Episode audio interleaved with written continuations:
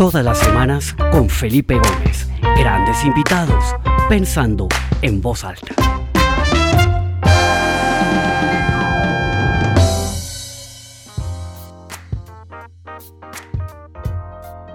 Bueno, bienvenidos a todos a esta nueva edición del programa Pensando en Voz Alta. Mi nombre es Felipe Gómez, feliz de estar con ustedes otro martes al mediodía, hora del este de los Estados Unidos, hora de Colombia, hora de Lima. Tenemos gente conectada en México, en Estados Unidos, en Europa, gente en Asia. Todos bienvenidos, qué alegría ver a tantas personas que se conectan una vez más para compartir con nosotros un ratico de compartir ideas, de compartir historias, de compartir la manera como estamos viendo el mundo esta semana que se nos ha complicado un poco más la cosa con todo lo que está pasando en Ucrania, eh, entre Ucrania y Rusia. En fin, tremendo, pero bueno, vamos para adelante. Hoy tengo un invitado maravilloso. Hace unas semanas estaba de viaje de trabajo en Colombia y hojeando el periódico El Tiempo me encontré con una reseña del libro 2030 escrito por Mauro Guillén y era una reseña de una página completa súper interesante, un libro que analiza varias tendencias que están convergiendo y que van a cambiar completa el mundo, completamente el mundo como lo vivimos en la actualidad. Entonces me llamó mucho la atención y pues no conocía a Mauro y, me llamó mucho la, la atención su hoja de vida, decano del George Business School en Cambridge University profesor en Wharton, profesor en Yale, una persona muy estudiada, muy bien reconocida como una persona visionaria. Entonces, eh, nada, entré a LinkedIn, lo contacté, me contestó rapidísimo y aceptó mi invitación. Entonces, pues estoy muy contento y muy agradecido con Mauro. Mauro, bienvenido a Pensando en Voz Alta. Esta es tu casa, qué alegría tenerte con nosotros. Muchas gracias, Felipe, por invitarme. Un placer estar con todos ustedes. Excelente, Mauro. Bueno, cuéntanos un poquito sobre ti, sobre tu experiencia. En ese momento estás en Cambridge, pero eres profesor en otras universidades. Cuéntanos un poquito sobre tu trayectoria y tu experiencia. Bueno, yo creo que huelga decir que soy español, ¿no? Nacido en España, criado en España. También estudié allí la primaria, la secundaria y luego también acudí a la universidad. Y luego, cuando tenía 22, 23 años, decidí ir a Estados Unidos. Tuve la suerte de poder hacer el doctorado allí y ya por el resto de mi vida me dediqué a ser académico, primero en Estados Unidos y luego desde hace seis meses aquí en el Reino Unido, en la Universidad de Cambridge, donde soy el decano de la Escuela de Administración de Empresas. O sea que la pasión de mi vida es hacer investigación, enseñar, eh, estar con gente, rodeado de gente joven, eh, estar en este ambiente universitario. Esa es la, pasión de mi vida. Espectacular, Mauro. Una pregunta, Mauro. Eh, antes de entrar en materia en el tema de tu libro, pues es un libro que busca avanzar en el tiempo, posicionarnos unos años más adelante y ver qué ha pasado con el mundo. Me imagino que ahí proyectaste muchísimas cosas de las que vamos a hablar en términos demográficos, en términos económicos, en términos de orden político y social. ¿Anticipaste de alguna manera que iba a haber otra guerra en Europa, un conflicto eh, como lo que está pasando ahorita en Ucrania y Rusia, o eso no estaba en tu, en, tu telescopio? todos sabíamos que había evidentemente tensiones en, Europa, eh, sobre todo en esa parte de Europa, porque claro, hace, si recordarás, eh, siete años Rusia invadió y se anexionó la península de Crimea. Eh, pero claro, de ahí a predecir que, en estos momentos íbamos a estar hablando sobre una crisis tan profunda por esta invasión rusa de Ucrania con tanta pérdida de vida, pues evidentemente no. Eh, pero eh, mira, la situación es que tenemos varios puntos calientes en el mundo, ¿no? Uno es Yemen, otro es Oriente Próximo en general y Siria, por supuesto. Y pues desgraciadamente ahora también tenemos a Ucrania. Sí. Es bastante desconcertante lo que, lo que está pasando. Ya veremos cómo evolucionan los, los diálogos que están teniendo. Eh, bueno, y al final del programa les avisaré, pero el programa entrante lo tendremos eh, enfocado en, todo lo que está pasando entre Ucrania y Rusia y su impacto en, en, América Latina. Pero Mauro, entremos en materia. Cuéntanos un poquito de tu libro, qué te llevó a escribirlo eh, y bueno, ha sido todo un fenómeno, ¿no? Se ha ganado una cantidad de premios, bestseller en todas partes. Cuéntanos un poquito de, de, dónde surge esta, esta idea del libro y cómo, cómo lo has visto desde que tuviste la idea y, verlo ya tan, tan triunfante, ¿no? Tan, tan exitoso. Sí, bueno, evidentemente te da mucha satisfacción como escritor el ver que hay mucha gente que lee lo que escribes, ¿no? Esto es simplemente siempre, eh, pues algo que te confirma ¿no? que, has eh, hecho un buen trabajo y que tus ideas y tu pensamiento, tu análisis, pues está teniendo cierto impacto. Eh, mira, yo hace como unos ocho años estaba dando conferencias y estaba enseñando en la universidad eh, sobre la realidad del mundo y a dónde nos dirigíamos. Y me di cuenta de que la gente pues estaba un poco confundida, ¿no? Porque había demasiados cambios.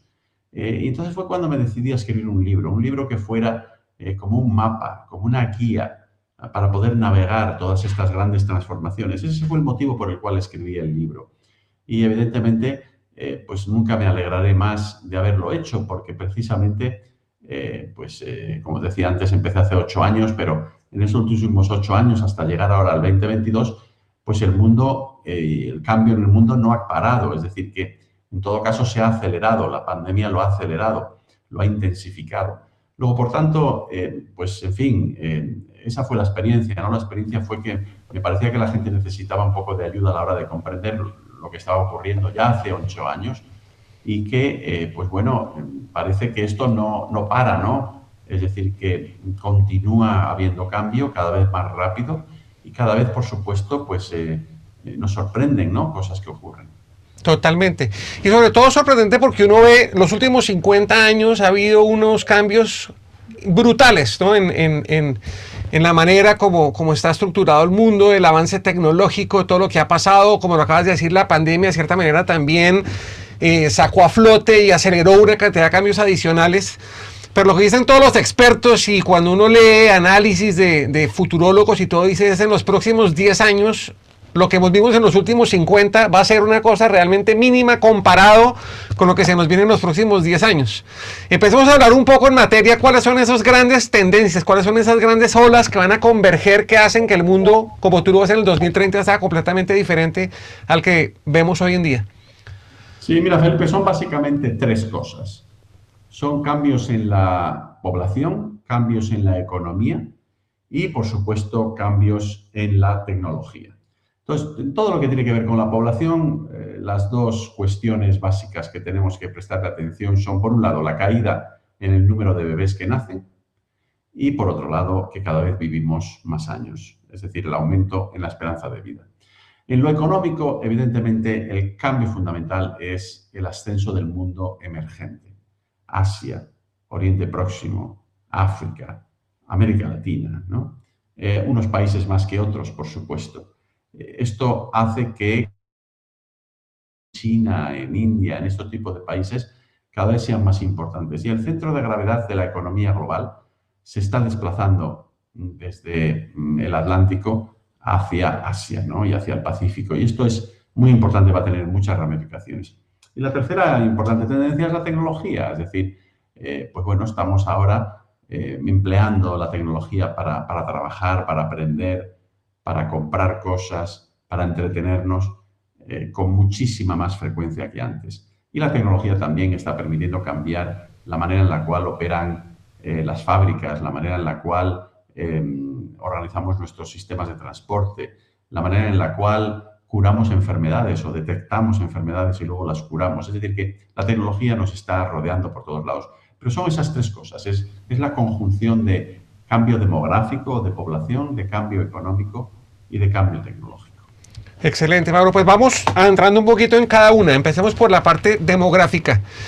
Esas dos tendencias que, que, expones tan claramente, el cada vez nacen menos bebés, por lo tanto hace que la población cada vez sea una población más mayor, con todas las complejidades que eso implica desde, desde la prestación de, servicios de salud hasta la subsistencia de estas personas que, ¿no? Todos los sistemas de pensiones y todo eso también se ve completamente afectado. Y por otro lado, eh, la expectativa de vida, pues aumenta, crece, ¿no? La, la ciencia va avanzando y, y, las personas cada vez son más longevas, lo que hace que todo eso también se tenga que replantear. ¿Qué pudiste encontrar en tu investigación y cuáles son como esas grandes conclusiones en este capítulo en tu, en tu estudio? Bueno, mira, lo que está ocurriendo con la población es, como acabas de, apuntar, tiene que ver con los bebés y tiene que ver con la esperanza de vida, ¿no? Y esto lo que provoca es, eh, pues, eh, un cambio muy importante en la estructura de edades, ¿no? La distribución de la población por edad. De tal manera que, claro, en el pasado siempre cada generación era mayor en número que la anterior. pero sin embargo, a partir de ya hace 20 o 30 años en algunos países del mundo, pues lo que viene ocurriendo es que cada generación que nace es menor en términos numéricos que la anterior, ¿no? que la de sus padres. Y esto tiene unas implicaciones muy fuertes, tiene implicaciones, por ejemplo, muy importantes para la viabilidad de los sistemas de pensiones, puesto que hay menos gente joven trabajando que gente eh, en edad de retiro, ¿no? de jubilación. Y luego también tiene consecuencias, por supuesto, para la dinámica de los mercados, ¿no? los mercados de consumo y los mercados financieros, porque claro, las necesidades de la gente, las preferencias de la gente en distintos momentos de su vida, pues eh, tienen eh, unas consecuencias muy claras, tanto para el consumo como para los mercados financieros. Por tanto, lo que estamos viendo desde un punto de vista de población es que eh, pues, en estos próximos años vamos a ver cambios muy drásticos ¿no? en la estructura por edades. Y también vamos a ver cambios drásticos, por supuesto, en las zonas del mundo que son más importantes en población. Como apunto en el libro, África se va a convertir eh, para el año 2030 en la segunda región del mundo en población después del sur de Asia, llegando a ser mayor por primera vez que el este de Asia, que incluye, por supuesto, Japón, China, Corea del Sur, Vietnam, etc. Luego, cambios desde el punto de vista de población muy, muy grandes, muy trascendentales, Felipe. Hablemos un poquito del impacto que, sabes, que, mencionaste del, del, tema de pensión. E, eso implica que de cierta manera hay que replantear la, la, manera como se ha venido gestionando los sistemas pensionales alrededor del mundo, al no tener gente joven que está alimentando esto ¿Cuáles son las alternativas que, están empezando los fondos de pensiones, que están empezando los países para poder eh, asegurar una manutención económica para esta gente que cada vez vive más, pero que trabaja, ya no, ya no va a estar trabajando? ¿Qué, has visto tú en ese sentido? Bueno, la cuestión es que evidentemente tenemos un, eh, pues, eh, tenemos un problema, ¿verdad? básicamente de desequilibrio ¿no? entre los distintos grupos de edad. Eh, y tenemos también cada vez, desgraciadamente, yo creo que mayor nivel de fricciones, incluso de conflicto intergeneracional. ¿no? Es decir, hay mucha gente joven que nos acusa, por ejemplo, a las personas de nuestra generación, de tu generación y la mía, Felipe, por ejemplo, de haber producido una situación en la cual tenemos cambio climático incontrolado en el mundo, ¿no? o de haber construido una economía que es demasiado dependiente de los combustibles fósiles. Eh, o también de eh, pues, eh, que tengamos una economía que no permite crear suficientes puestos de trabajo para toda la gente joven. Es decir, que yo creo que una de las consecuencias peores de, de esta evolución demográfica es precisamente este potencial por el conflicto intergeneracional. Muy interesante, muy interesante. Bueno, entremos ahora al segundo bloque, eh, Mauro, la parte económica. ¿Cuáles son esos, esos, esos shifts económicos que va a haber en esos próximos 8 o 10 años que, que van a trastornar completamente la realidad como la vimos en este momento? Tú hablabas en tu libro de, por ejemplo, el surgimiento de tantas criptomonedas, que va a haber más, más monedas que países, una cantidad de elementos, el surgimiento de una clase media gigantesca en África y en otros países. Cuéntanos un poquito en ese sentido, cuál es la dirección de tu investigación y cuáles son esas grandes conclusiones. Bueno, eh, mira, desde el punto de vista económico, eh, como decía antes, los mercados emergentes es lo que, donde realmente está la acción. La clase media no crece en Estados Unidos, en Europa está estancada y lleva estancada ya 20 o 30 años y por eso hemos visto, por supuesto, este aumento en los movimientos populistas, ¿verdad? Y luego la, segunda cosa que yo creo que es eh, súper importante es eh, la cuestión eh, de, cómo esto va a producir un, un rebalanceo, un reequilibrio de, del poder en el mundo, ¿no? de la geopolítica. Es decir, vemos, por ejemplo, ahora en la crisis de Ucrania cómo de repente, pues China puede convertirse en un intermediario, ¿no? De hecho, hoy en la prensa, en los medios sociales, estaba discutiendo la posibilidad de que China intermedie, ¿no? Intermedie entre, entre Ucrania y Rusia, es decir, que no sería Estados Unidos, porque claro, Estados Unidos está eh, pues muy vinculado al lado de Ucrania, ¿no? Como lo está en la mayor parte de los países del mundo, pero China ha seguido una, una pauta, una vía un poco más eh, eh, neutral, ¿no? En este conflicto, lo cual quizás lo ha agravado, claro, porque es una agresión muy clara de un país contra otro. Eh, pero vemos que cada vez más los mercados emergentes tienen un papel mm, más importante, no solamente en la economía, sino también en la, en la geopolítica, en la diplomacia global, etc. Ese es el cambio fundamental. Yo creo que tenemos que entender la, la, magnitud de este cambio. ¿no? Estados Unidos ha sido el mayor mercado de consumo del mundo por aproximadamente 80 o 90 años, eh, pero claro, dentro de muy poco eh, va a ser China, ¿verdad? y luego viene detrás India. es decir, que estamos asistiendo a cambios muy fundamentales que van a forzar a las empresas, van a forzar eh, a, los gobiernos a, cambiar su, actitud. Totalmente. Y yo creo que ese, ese crecimiento de China y toda la, ¿no? la, la guerra comercial y todo lo que eso conlleva que, está viviendo China con Estados Unidos en este momento, de cierta manera está replanteando el orden de muchísimas cosas. Em, acá hay muchos gerentes de empresa, presidentes de empresa, emprendedores, empresarios, ¿qué podrías decirle tú a ellos de cómo todo esto que está pasando desde la perspectiva económica, todo lo que está pasando con el surgimiento y el fortalecimiento de China y todo lo que has mencionado puede afectarnos en una región como América Latina? ¿Cómo podemos prepararnos? ¿Qué efectos puede tener todo esto en una empresa, en una industria, en una compañía de servicios que está en México o en Lima o en, Colombia? ¿Cuál, ¿Cuál sería como eso, ese mensaje que tú le mandas a, estos líderes que tienen que enfrentarse a esta nueva realidad? Bueno, mira, yo creo que América Latina no es una región homogénea, ¿no? Yo creo que tenemos dos eh, partes en América Latina. Tenemos una parte que es México y América Central, eh, y el Caribe, eh, que tiene muchas conexiones por razones geográficas, evidentemente, con América del Norte, ¿no? con Estados Unidos y en menor medida con Canadá. Y luego tenemos América del Sur. ¿no?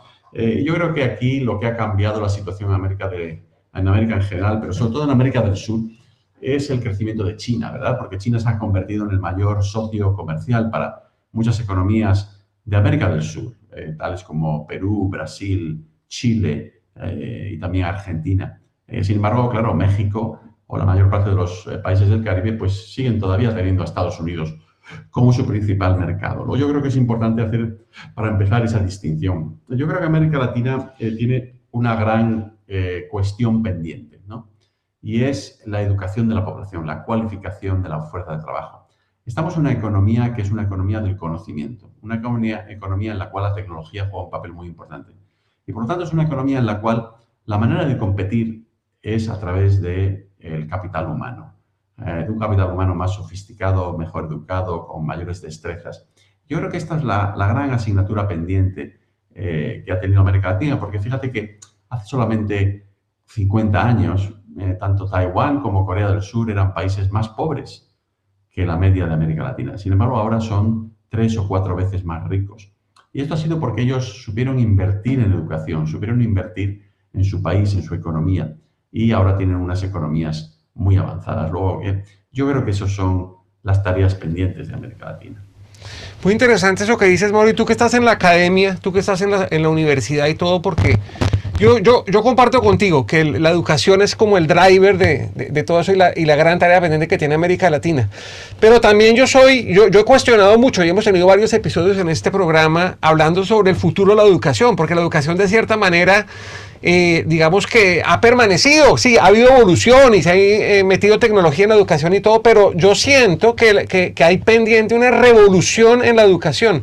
¿Cómo ves tú el futuro de la educación y cómo es esa educación que tienen que recibir o que tenemos que recibir eh, las nuevas generaciones eh, para prepararse para esta nueva década. ¿Es una educación tradicional como la hemos vivido tú y yo y tal vez nuestros hijos? ¿O va a haber un cambio radical en la manera como tenemos que educar a nuestra gente, mucho más orientado a habilidades y no tanto a conocimientos? ¿Cómo ves tú el futuro de la educación?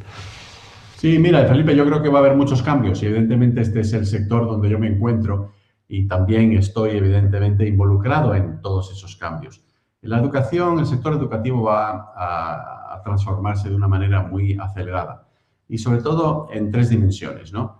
La primera es como tú apuntabas en términos de los contenidos, es decir, eh, mira, la economía del conocimiento requiere, por supuesto, conocimientos técnicos, destrezas técnicas, pero también necesita destrezas sociales. ¿no? Cada vez más las empresas organizan el trabajo en grupos, bueno, pues, eh, o equipos de trabajo. Entonces, claro, los trabajadores tienen que saber operar en un equipo de trabajo, eh, saber compartir con los otros, saber encontrar soluciones a los problemas.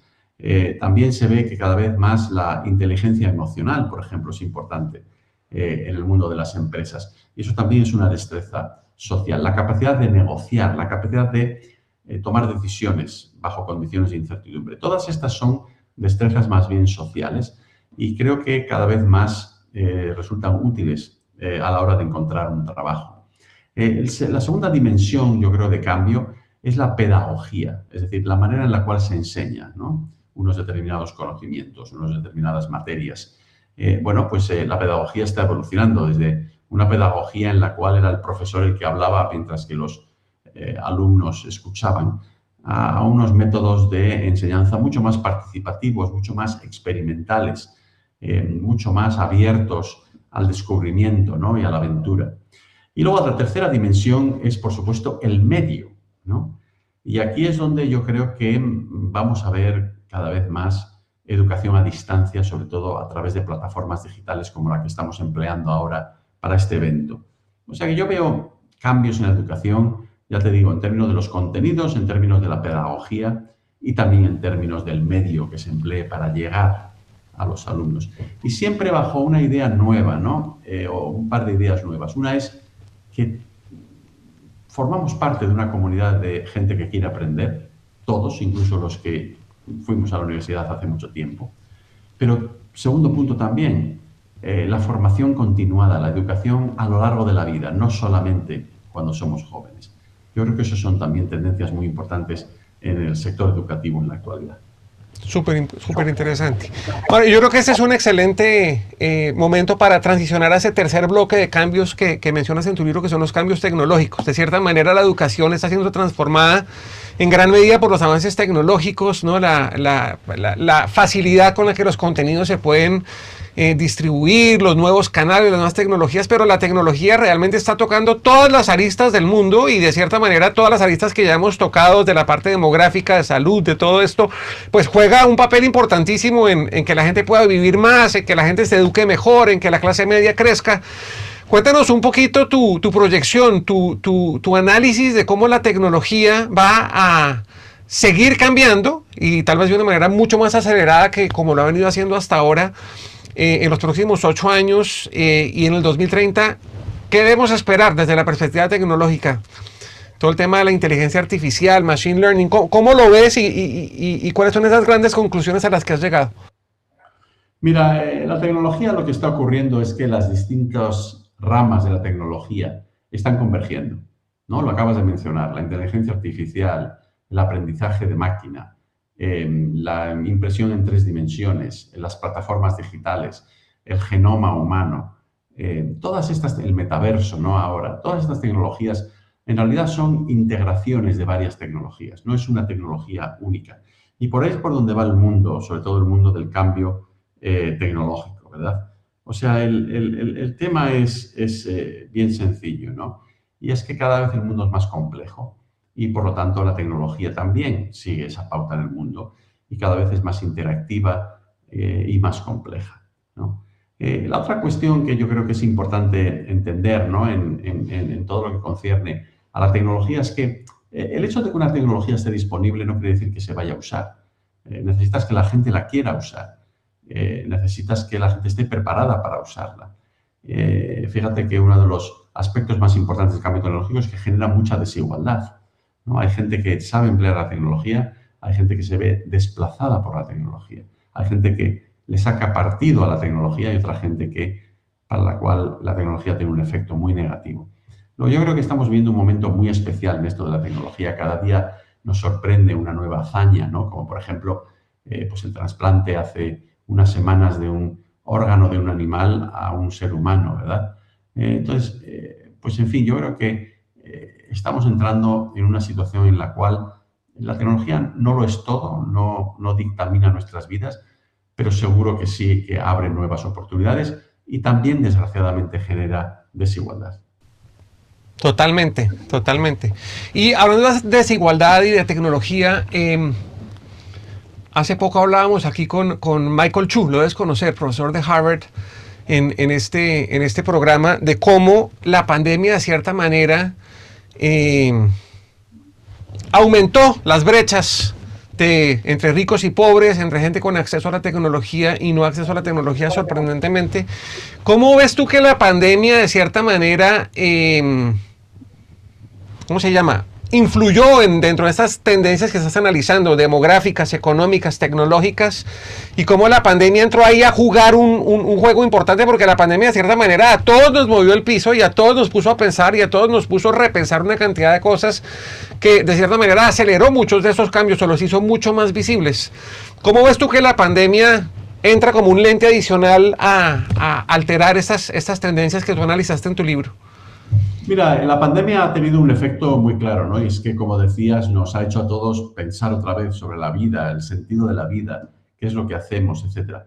Pero la pandemia también ha acelerado todas estas tendencias de las que venimos hablando, el cambio demográfico, el cambio económico y el cambio tecnológico. Fíjate, el ejemplo más obvio es que ahora estamos empleando, una proporción muy grande de la población emplea tecnologías tales como la que estamos usando ahora para comunicarse, para aprender, para asistir a una clase, eh, también para trabajar, por supuesto para comprar y para em, eh, entretenerse. Es decir, que estamos en una situación en la cual la pandemia nos ha puesto un poco contra las cuerdas, eh, ha creado muchas dificultades y pues bueno, milagrosamente la, la, tecnología ha venido a socorrernos. Imagínate que esta pandemia hubiera ocurrido hace 20 años, en el año 2000.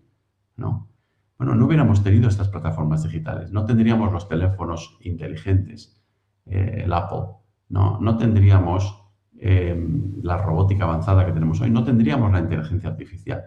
Imagínate cómo hubiera sido nuestra vida ¿no? en medio de la, de la fase más virulenta de la pandemia en el año 2020, el 2021, sin, por ejemplo, estas plataformas digitales, ¿no? como la que estamos empleando ahora. Claro, totalmente, no lo había pensado, hubiera sido una experiencia completamente diferente y mucho más limitante, ¿no? Hombre, imagínate, estaríamos a lo mejor hablando por teléfono ahora. Eh, claro. O estaríamos, eh, o estaríamos acudiendo a una clase o trabajando por teléfono, claro. es una manera muy limitada ¿no? de interactuar. Absolutamente. Mira, el tiempo vuela, ya se nos está acabando el tiempo, Mauro, y quisiera aprovechar que estamos hablando de la pandemia para hacerte una pregunta que normalmente le hago a todos mis invitados al principio, pero hoy, hoy la pasé al final.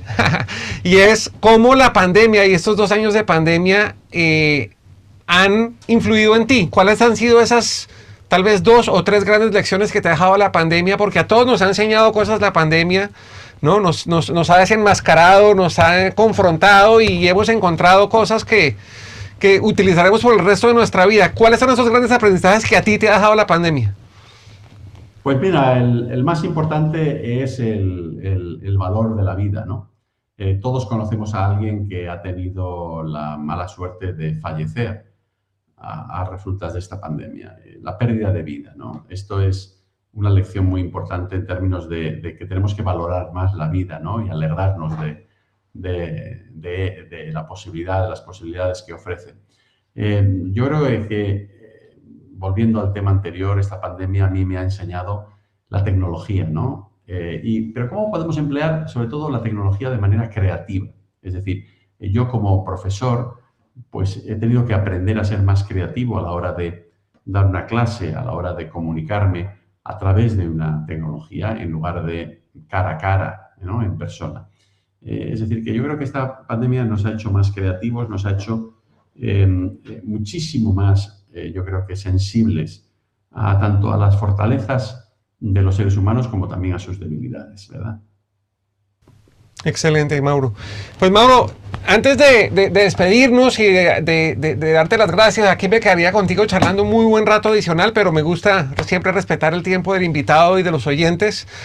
Eh, antes de hacerte el micrófono y tal vez plantearte una última pregunta para cerrar, quisiera agradecerte a ti por, por haber aceptado mi invitación, por haberme contestado tan rápido, por estar acá con nosotros compartiendo tu conocimiento, tu libro. Tengo varios eh, oyentes que me han dicho que han encargado varias copias de tu libro para sus equipos de dirección, entonces yo creo que se va a volver ahí un tema de conversación bien interesante en, varias empresas en, la región, en América Latina, y, de verdad muchísimas gracias por todo el esfuerzo que has hecho. A toda la gente que se conectó, de verdad muchísimas gracias. Quienes están acá por primera vez, bienvenidos. Esta es su casa, estamos acá todos los martes al mediodía El próximo martes, como les dije, vamos a hablar un poco sobre el conflicto entre Ucrania y Rusia y específicamente cómo afecta a la región. Tenemos un invitado de Nueva York súper interesante, se llama Brian Winter. Él es el editor en jefe de una publicación muy importante que se llama America's Quarterly y es el vicepresidente del Council of the Americas, una persona con mucho conocimiento de cómo la política exterior eh, afecta a América Latina. Entonces vamos a estar explorando un poco, tratando de entender bien qué es lo que está pasando entre Ucrania y Rusia y sobre todo el efecto que va a tener en América Latina tendremos como ideología a Brian Winter. Mauro, eh, una última pregunta. En tu libro tú hablas de, de, que la manera de abordar todos estos desafíos que se nos vienen en estos últimos años no es mirarlos con una visión, digamos, puntual, sino más bien un, pensamiento lateral, ver una, una, cosa un poco más, más global. Háblanos un poquito de cuál es esa recomendación que tú eh, haces en el libro para, para poder entender, abordar y actuar sobre estas tendencias en nuestras vidas y en nuestras empresas y con eso tal vez podemos cerrar el programa si estás de acuerdo.